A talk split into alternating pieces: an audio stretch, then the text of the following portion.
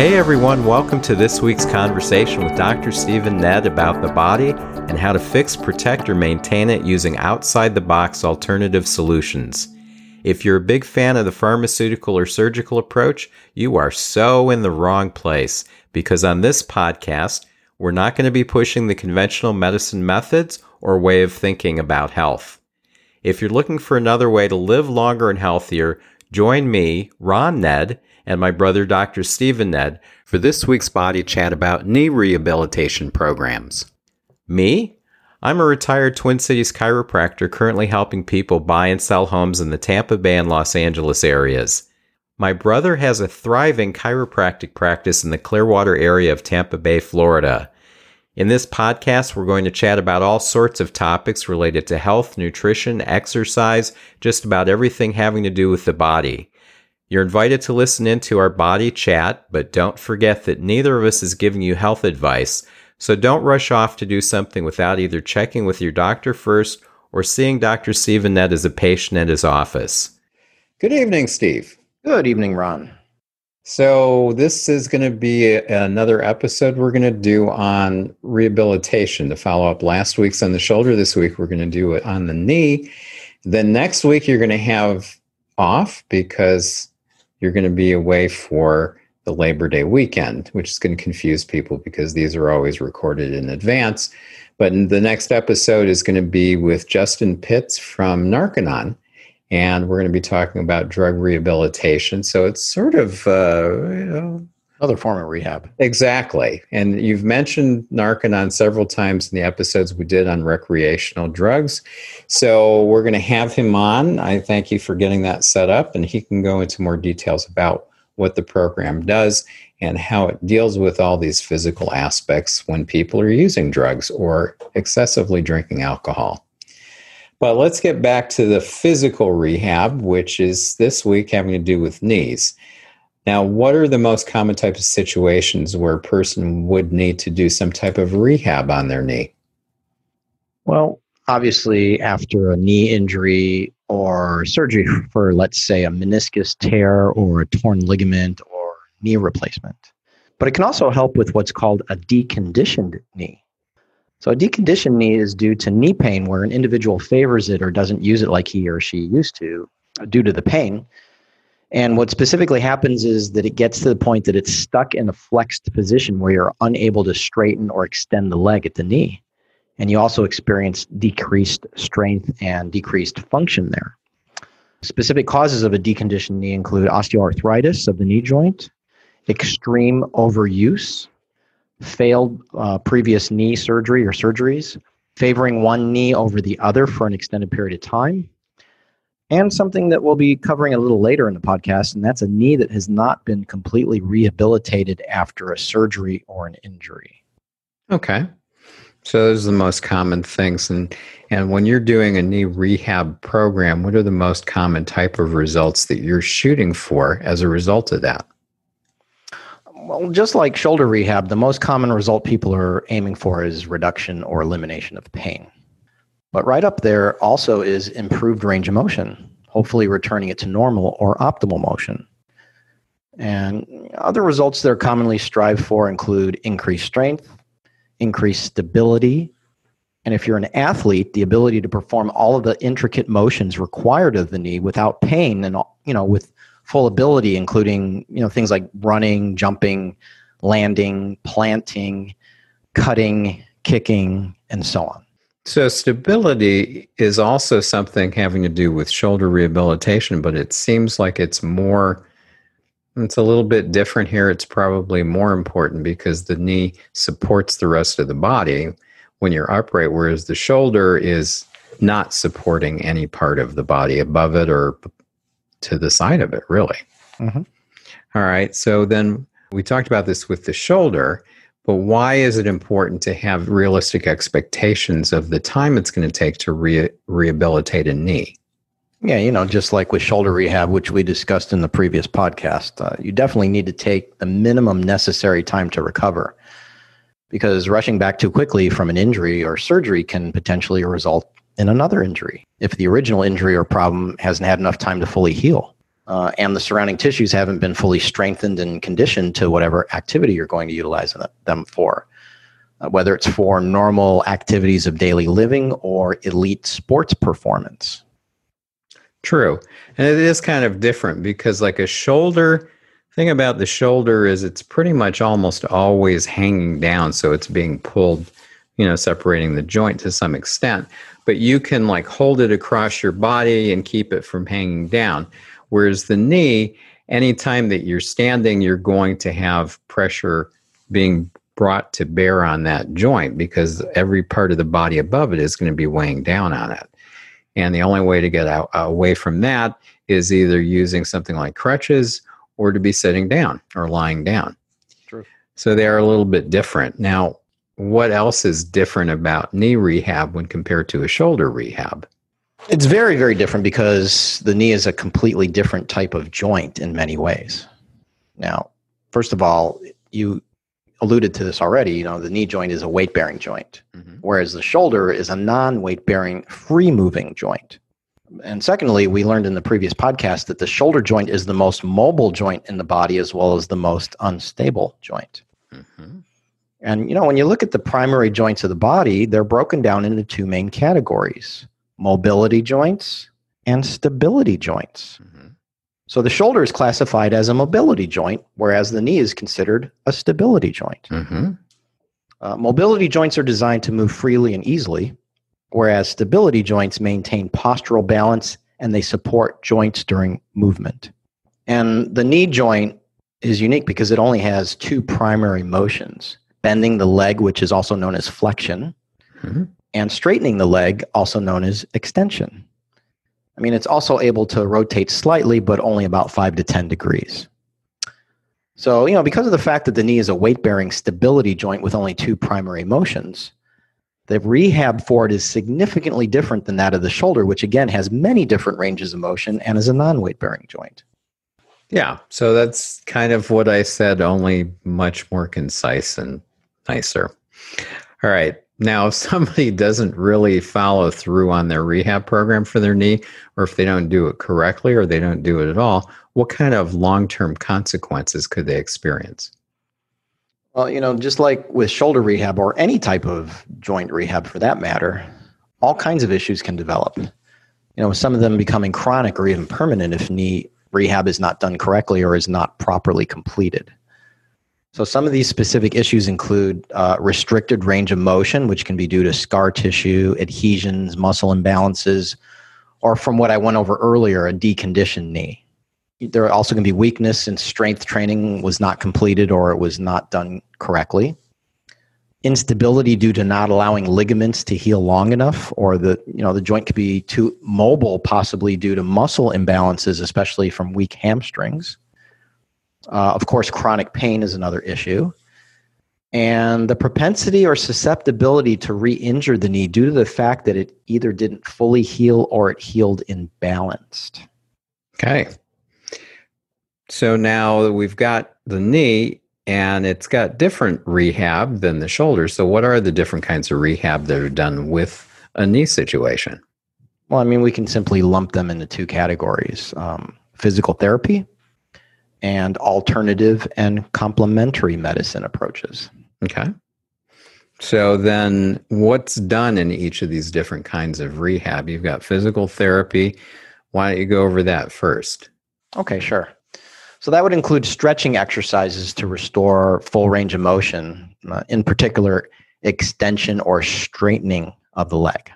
There's also strengthening exercises that specifically focus on the muscles of the front of the thigh, which is the quadriceps, and the back of the thigh, which is the hamstrings, uh, using machines with weights or resistance bands, or through standing weight bearing exercises with or without weights. Uh, other standing exercises might focus on balance and stability. So, the use of stable and unstable foot platforms like balance boards and wobble boards can be incorporated. Uh, electrical modalities like ultrasound and TENS units can be used for pain, inflammation, and promoting healing and improve, improving mobility. While electrical stimulation can stimulate muscle contraction to help increase strength, as well as prevent atrophy and reduce pain and promote healing. Uh, ice packs can help reduce swelling and inflammation, and heat can reduce muscle tension. Very good. So, moving on to alternative and complementary medicine approaches, those would include acupuncture or dry needling for pain and inflammation reduction, uh, reduction of scar tissue, accelerated healing, and reduced muscle tension. Uh, cold laser therapy can also do all of these things as well as improve muscle strength.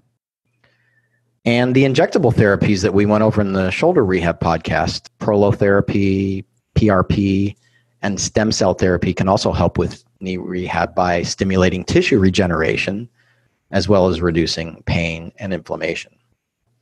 Yeah, it's interesting because a friend of ours out here listens to some radio when she's driving.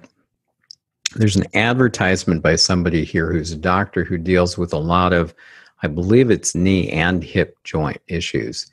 And he had an interview and he was discussing this. And he said, you know, people get knee surgery, and the doctors or the people are told, you know, you've got bone on bone, so you have to have the surgery. And he said, that's impossible because if their knee bends at all, you can't have bone on bone.